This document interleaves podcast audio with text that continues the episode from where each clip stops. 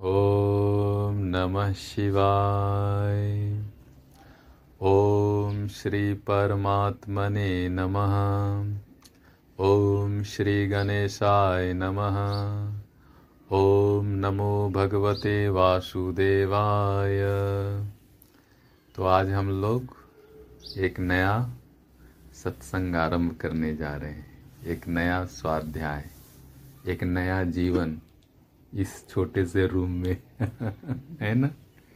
क्योंकि जो भी आज तक कोई काम हुआ है, बड़ा काम हुआ, वो छोटे से ही शुरू होता है। और काम यदि सच्चा हो, काम सत्य का हो, काम धर्म का हो, कर्म का हो, ईमानदारी का हो तो वो छोटे से ही शुरू होता है। एक बड़ा बीज, कभी देखा आपने इतना बड़ा बीज होता है? कहीं देखे आप? हम लोग भी पैदा हुए माँ बाप से तो इतने बड़े थोड़े ना पैदा हुए। बीज रूप में पैदा हुए। बीज ही तो थे एक दिन हम लोग। आँख से भी नहीं देख सकते थे। इतने छोटे बीज से एक बच्चा पैदा होता है, वो फिर बच्चा बड़ा हो जाता है। फिर वो इतने क्षमता पैदा करता है कि वो भी पिता बन सकता है या माता बन सकता है। हम पीपल का पेड़ देखते ना, कितना बड़ा होता है। हज़ारों चिड़िया बैठ सकती है। हज़ारों लोग बैठ सकते हैं ऐसे ऐसे पीपल और बरगद के पेड़ हैं। लेकिन आपको वो बीज दिखाया जाए कि भाई इस बीज से बरगद होता है तो आप बोलेंगे, अरे बाप रे इस बीज से इतना बड़ा बरगद होगा या इतना बड़ा पीपल होगा कि इस पे हज़ारों लोग बैठ सकेंगे, है ना? लेकिन होता तो बीज से ही। तो बीज ही पेड़ बनता है, बीज ही फल बनता है, बीज ही फूल बनता है, लेकिन ज़रूरत क्या है? एक बीज है, वो मर जाता है। एक बीज है, वो बरगद बन जाता है, बड़ा बन जाता है, लाखों लोगों को छाया देता है। फ़र्क क्या है? फ़र्क क्या है? उस बीज को सेना पड़ता है उस बीज को सहेजना पड़ता है। उसको अंकुरित होने के लिए थोड़ा सा पानी थोड़ा खाद थोड़ा सूरज की रोशनी थोड़ा प्यार थोड़ा देखभाल थोड़ी सुरक्षा। नहीं तो छोटा बीज यदि छोटा पौधा बनेगा तो गाय भी खा सकता है नहीं क्या? तो थोड़ा सुरक्षा भी चाहिए। तो इसी तरह से है हम लोग सत्संग करते हैं, ज्ञान की बात करते हैं, या शास्त्र की बात करते हैं, या योग की बात करते हैं तो यह एक बीज है जो हमारे हृदय में शास्त्र से आता है, आपके हृदय में जाता है, आपके मन में जाता है, वह अभी एक बीज है। लेकिन उस बीज को साधना से, स्वाध्याय से, चिंतन से, मनन से, सेवा से, यदि हम उस बीज को अंकुरित करते हैं तो वही बीज हमारे जीवन को क्या देगा? सुख देगा, शांति देगा, आनंद देगा, स्वास्थ्य देगा, प्रेम देगा, सब कुछ दे सकता है। शास्त्र में जो वचन है, या योग के जो वचन है, या जो संत के वचन है ना तो अभी हम लोग रोज थोड़ा सा नारद पुराण का पाठ करेंगे। नारद पुराण में नारद जी क्या बोले हैं, इसको समझेंगे। सुनेंगे और जो नहीं समझ में आएगा पूछेंगे और फिर उसको जीवन में धारण करने का प्रयास करेंगे, क्योंकि सत्संग तो बहुत होता है। और हम लोग तो बड़े सत्संगी हैं, खूब सुनते हैं, आप भी सुनते रहते हैं पॉडकास्ट बड़े बड़े संत, महात्मा, ऋषि मुनियों का। लेकिन आप इधर से सुनते, इधर से निकल जाता है, काम नहीं करता है। है नहीं सोते रहते हैं आप तो और और आप घूमते रहते हैं एक सोते रहते हैं एक घूमते रहते हैं मतलब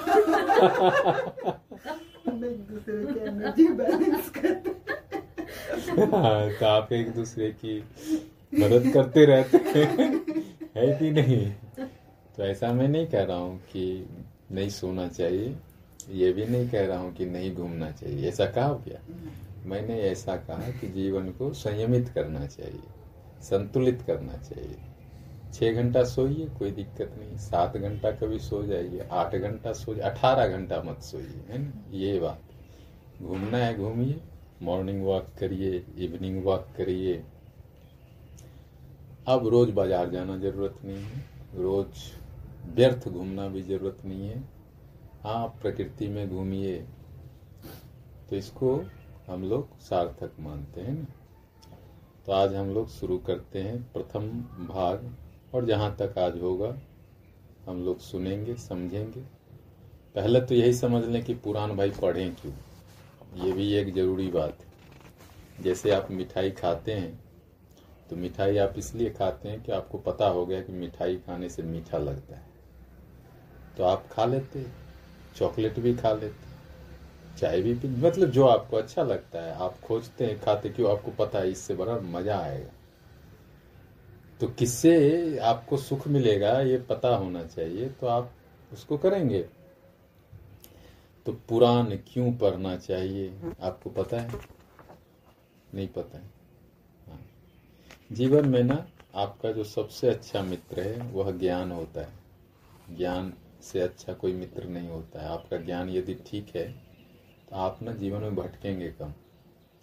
जीवन की जो भटके लोग हैं, उसको भी आप ठीक कर देंगे। तो ये ज्ञान की महिमा है। अब ज्ञान मिलेगा कहाँ? अब एक तो कहीं फेंका हुआ नहीं, आप उठा लेंगे।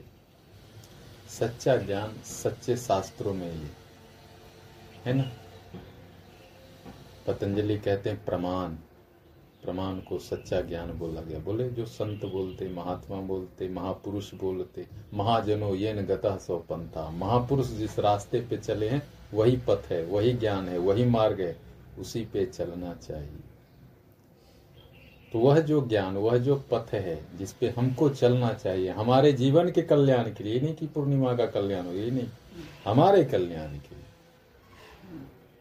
उसको बोला ज्ञान। तो ज्ञान महर्षि वेद व्यास जी ने पुराणों में रखा है, इसलिए पढ़ना चाहिए। दूसरा, भक्ति। भक्ति बड़ी ज़रूरी है। भक्ति का मतलब क्या होता है? भाव। भाव से ईश्वर की सेवा करना, यही भक्ति है ना? अब भाव प्रधान तो हम ही, मनुष्य हैं तो भावनाएँ होती हैं। हृदय है तो भावनाएँ होती हैं। हृदय धड़कता है तो भावनाएँ होती है। हृदय है तो प्रेम है। प्रेम है और वह प्रेम ईश्वर के लिए नहीं है तो वह प्रेम विकसित नहीं हो पाता है। प्रेम कुंठित रह जाता है। प्रेम का भी तो विकास चाहिए ना। तो प्रेम दिव्य प्रेम हो जाए। प्रेम श्रद्धा में बदल जाए। प्रेम विश्वास में बदल जाए। प्रेम करुणा में भी बदल जाए। प्रेम मित्रता में भी बदल जाए। प्रेम क्षमा में भी बदल जाए। मतलब प्रेम में जितने फूल होते हैं, सब खिल जाए। ये हम भक्ति से सीख सकते हैं। यदि भक्ति नहीं करेंगे तो वही प्रेम काम बनेगा, क्रोध बनेगा, लोभ बनेगा। ये भी भाव ही है। नकारात्मक भाव है। इसमें आदमी बेचैन हो जाता है। आप जानते ही सबको कभी न कभी ये दानव पकड़ के मूरी मचोड़ता है, छोड़ता किसी को नहीं। है तो ये क्यों पकड़ के आपके मुंडी को मचोड़ता है, मालूम है? क्यों भक्ति नहीं करते? भक्ति करेंगे तो वही भावनाएँ जो काम, क्रोध, लोभ, मोह, ईर्ष्या आई हेट यू ये सब बन के जो आपको तोड़ मरोड़ के जकोड़ देता है, भक्ति करेंगे तो ये नहीं हो भक्ति से भाव शुद्धि होती है, हृदय शुद्धि होती है, और उससे परमात्मा का प्रेम मिलता है, परमात्मा का सानिध्य मिलता है, ईश्वर स्वयं उस हृदय में विराजमान होते हैं तो भक्ति क्या है वो भी पुराण में ही पता चलता है। ज्ञान, भक्ति, सदाचार। सदाचार मतलब how to lead your life how to conduct your life है? कैरेक्टर तो सदाचार की भी बड़ी महिमा, ये नहीं कि जो मन है सो करेंगे। हैं? जब मन है तब सोएँगे। हैं? जब मन है तो घूमेंगे। जब मन खाएँगे, जिससे मन है उससे बात करेंगे। नहीं, सदाचार, मर्यादा। भगवान राम को नहीं बोलते, मर्यादा पुरुषोत्तम नहीं बोलते। क्यों बोलते? क्योंकि उन्होंने जो भी मानव जीवन का मर्यादा है, उसका पालन किया। इसलिए भगवान है। हाँ? तो इसीलिए हमारे जीवन की भी मर्यादा है। हम स्त्री हैं या पुरुष हैं, जो भी हैं, बेटी हैं, बहन हैं, पत्नी हैं, माँ हैं, अब एक स्त्री के कई रूप हैं। एक पुरुष के भी कई रूप हैं। हाँ? अभी आप विद्यार्थी हैं हम शिक्षक हैं तो शिक्षक का भी एक मर्यादा है विद्यार्थी का भी एक मर्यादा है ना? तो आप जैसे इस छोटे से कक्षा को साफ़ किए तो आपने अपनी मर्यादा निभाई है नहीं है नहीं वो हुआ ना आप पर्दा लगा दिए ये भी एक मर्यादा है ये भी एक कर्तव्य है। हम यहाँ आ गए आपको कुछ पढ़ा रहे हैं तो हम अपना कर्तव्य कर रहे हैं। है ना?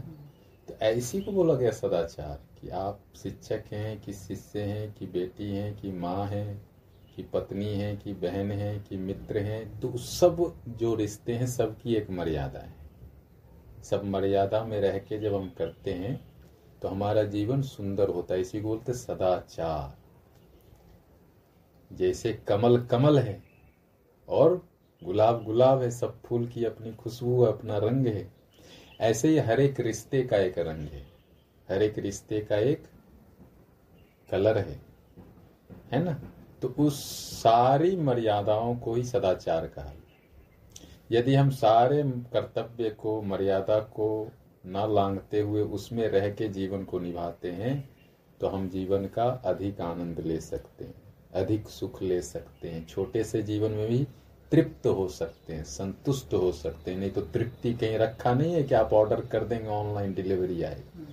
I want Tripti in my life नहीं नहीं भाई, ऐसे नहीं होगा। वो क्रिएट करना होगा। Something you have to create you are responsible for that जीवन में जो सबसे ज़्यादा महत्वपूर्ण चीज़ है, चाहे वो प्रेम हो, चाहे वो शांति हो, चाहे वो करुणा हो, चाहे वो सौंदर्य हो, वो आपको क्रिएट करना हो कोई आपको बना के प्लेट में नहीं दे देगा।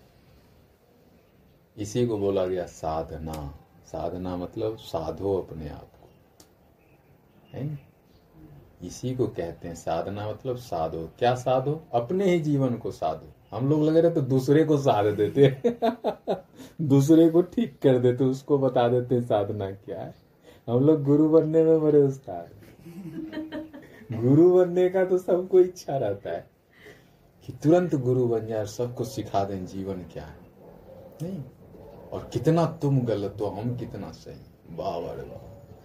बड़ी विकट समस्या है। लेकिन सच्चा गुरु अलग होता है। सच्चा गुरु आपको ये नहीं बताता कि आप गलत हैं। सच्चा गुरु तो आपको जीवन को कैसे साधना है वो सिखाता है। आप अपने जीवन को कैसे साध के सुंदर हो सकते हैं, स्वस्थ हो सकते हैं, आनंदित हो सकते हैं, प्रसन्न हो सकते हैं, वह साधना का विषय होता अब साधना ऐसे नहीं है कि यह ही साधना है, नहीं। जिस भी विधि से आप अपने जीवन को सुंदर बना सकते हैं, सत्यम शिवम सुंदरम, है ना मंत्र है? मैंने सत्य मतलब ट्रुथफुल हाँ? जिससे आप अधिक से अधिक कर्तव्यनिष्ठ मर्यादा में सच्चाई के साथ, ईमानदारी के साथ जी सकते हैं, वही साधना है। शिवम शिवम मतलब उच्च चेतना, शुद्ध चेतना हाँ? परमात्मा की चेतना। तो वह भी साधना है जिससे आप शिवत्व को प्राप्त कर सकते हैं। शिवत्व मतलब अच्छी चेतना को प्राप्त करते हैं, ईश्वरीय चेतना के अनुभव को अपने जीवन में उतारते हैं। सुंदरम, वही व्यक्ति सुंदर है। सुंदर का ये मतलब कि आप कितना ब्यूटी पार्लर जाते हैं कितना आप कॉस्मेटिक पे खर्च करते हैं हैं। ये तो परिभाषा नहीं है सुंदरता का योग में कि आप बाहर कितना ज्वेलरी धारण करते हैं कितने महँगे वस्त्र हैं। योग में सुंदरता बोलते हैं हाँ ये गलत भी नहीं है। ये नहीं कि आप बंद कर दीजिए जाना आप जाते हैं तो जाइए हमको कोई दिक्कत नहीं है। क्योंकि बहुत लोगों का रोज़गार है। वो हम पे गुस्सा करेंगे। तो वह सौंदर्य का एक भाग है। वो भी ज़रूरी है हम समाज में रहते हैं तो समाज के जो सौंदर्य के जो भी नियम है मानने चाहिए। पहले बाल बड़ा रखना माना जाता था बाल छोटा रखना माना जाता है तो रखिए। हमको कोई दिक्कत नहीं है। लेकिन योग में कहते हैं जो व्यक्ति सच्चा है जो व्यक्ति शिवत्व की ओर बढ़ रहा है वही सुंदर है इसलिए आप देखिए पार्वती माता भगवान शिव से विवाह किए नहीं अभी शिवरात्रि आने वाला है हम्म। और पार्वती माता तो राजकुमारी थी है राजा के घर में जन्म नहीं हुआ हम्म। कथा आता है ना लेकिन वो भगवान शिव को चुने और उनको पाने के लिए बहुत तपस्या किए फिर बाद में विवाह भी हुआ। तो क्या इससे सिद्ध होता है? यह से यह सिद्ध होता है कि योग से ही व्यक्ति शुद्ध होता है, शिव होता है और सुंदर होता है। तो ये सब साधना से होता है। तो ज्ञान, भक्ति, साधना, सदाचार और ईश्वरीय बातें, देवी देवताओं की बातें। अब ये जो सृष्टि है, इसमें आप अकेले नहीं हैं। अनंत अनंत जीव हैं। हमसे भी उच्च चेतना के लोग हैं, उसको हम देवी देवता कहते हैं। तो जिनको हम देवी देवता कहते हैं, वो लोग भी तो उनका भी तो एक जीवन है। उनके जीवन से भी तो हम सीख सकते हैं, नहीं क्या? और फिर इतिहास में बहुत सारे महापुरुष हुए, उनके जीवन से भी हम सीख सकते हैं। तो वह सब कुछ जो है, वह पुराण में दिया गया है। फिर सृष्टि की रचना कैसे हुई? ईश्वर के बारे में। फिर स्वर्ग नरक के बारे में भी बहुत सारी बातें हैं पुराणों में। मतलब अठारह पुराण वेद व्यास जी लिखे हैं। यदि अठारह पुराण का ज्ञान हो जाए तो आदमी को जीवन का सब ज्ञान हो जाता है। इतना सब कुछ है।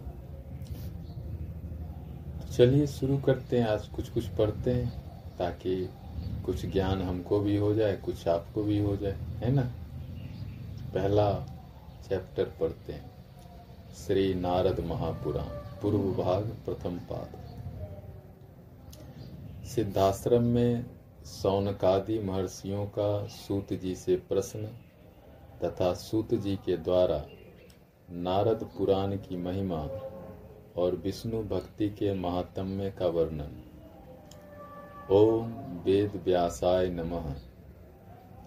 भगवान नारायण, नरश्रेष्ठ नर तथा सरस्वती देवी को नमस्कार करके भगवदीय उत्कर्ष का प्रतिपादन करने वाले इतिहास पुराण का पाठ करें।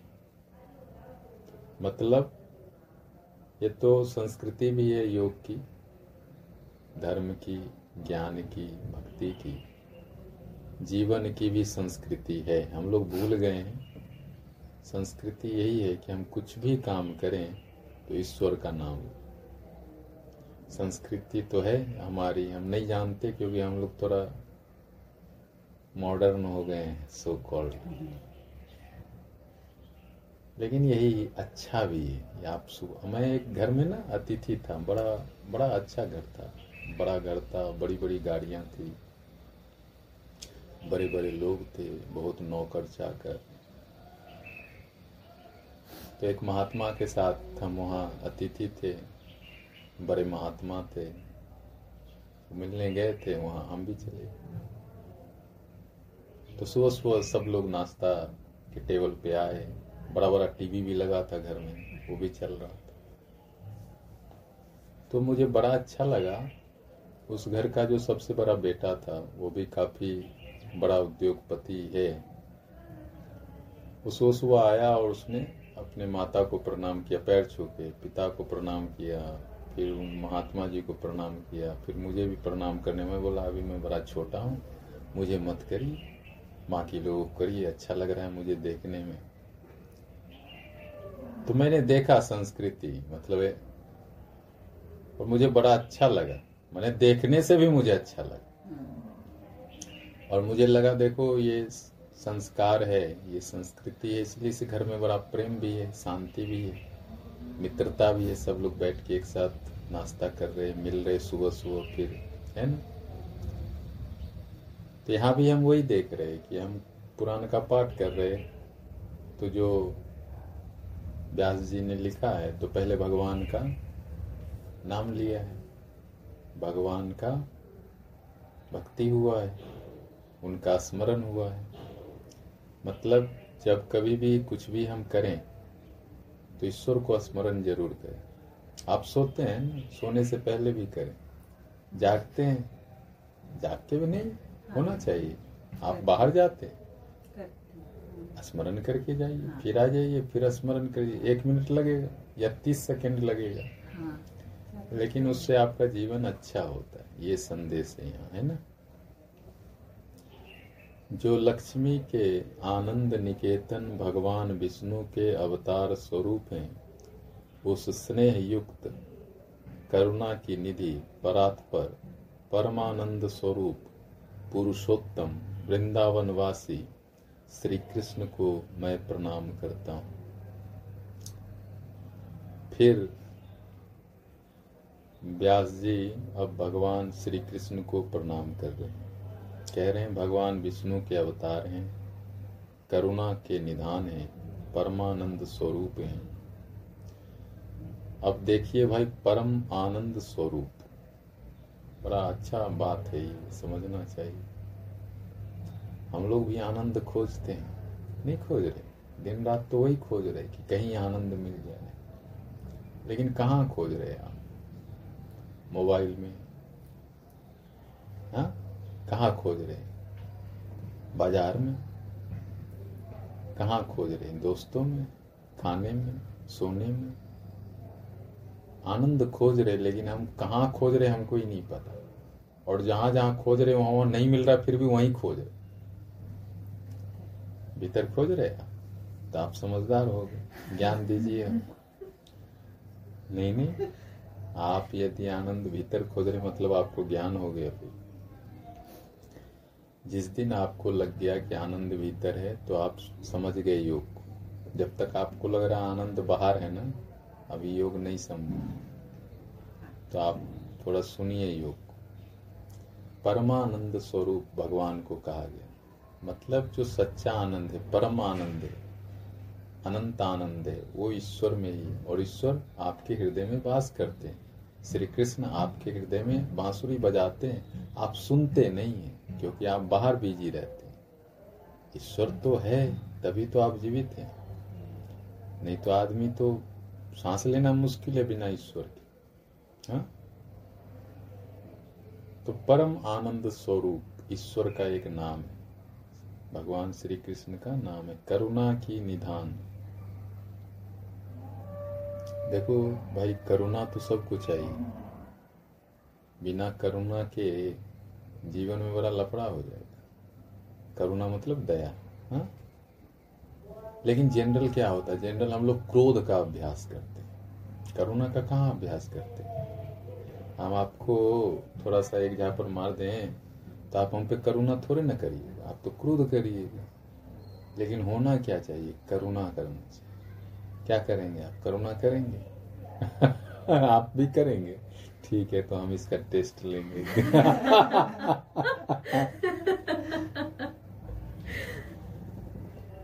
मैंने ऐसे मज़ाक में कहा, लेकिन जनरली क्या होता है? जनरली हर बात पे तो हम क्रोध ही करते हैं।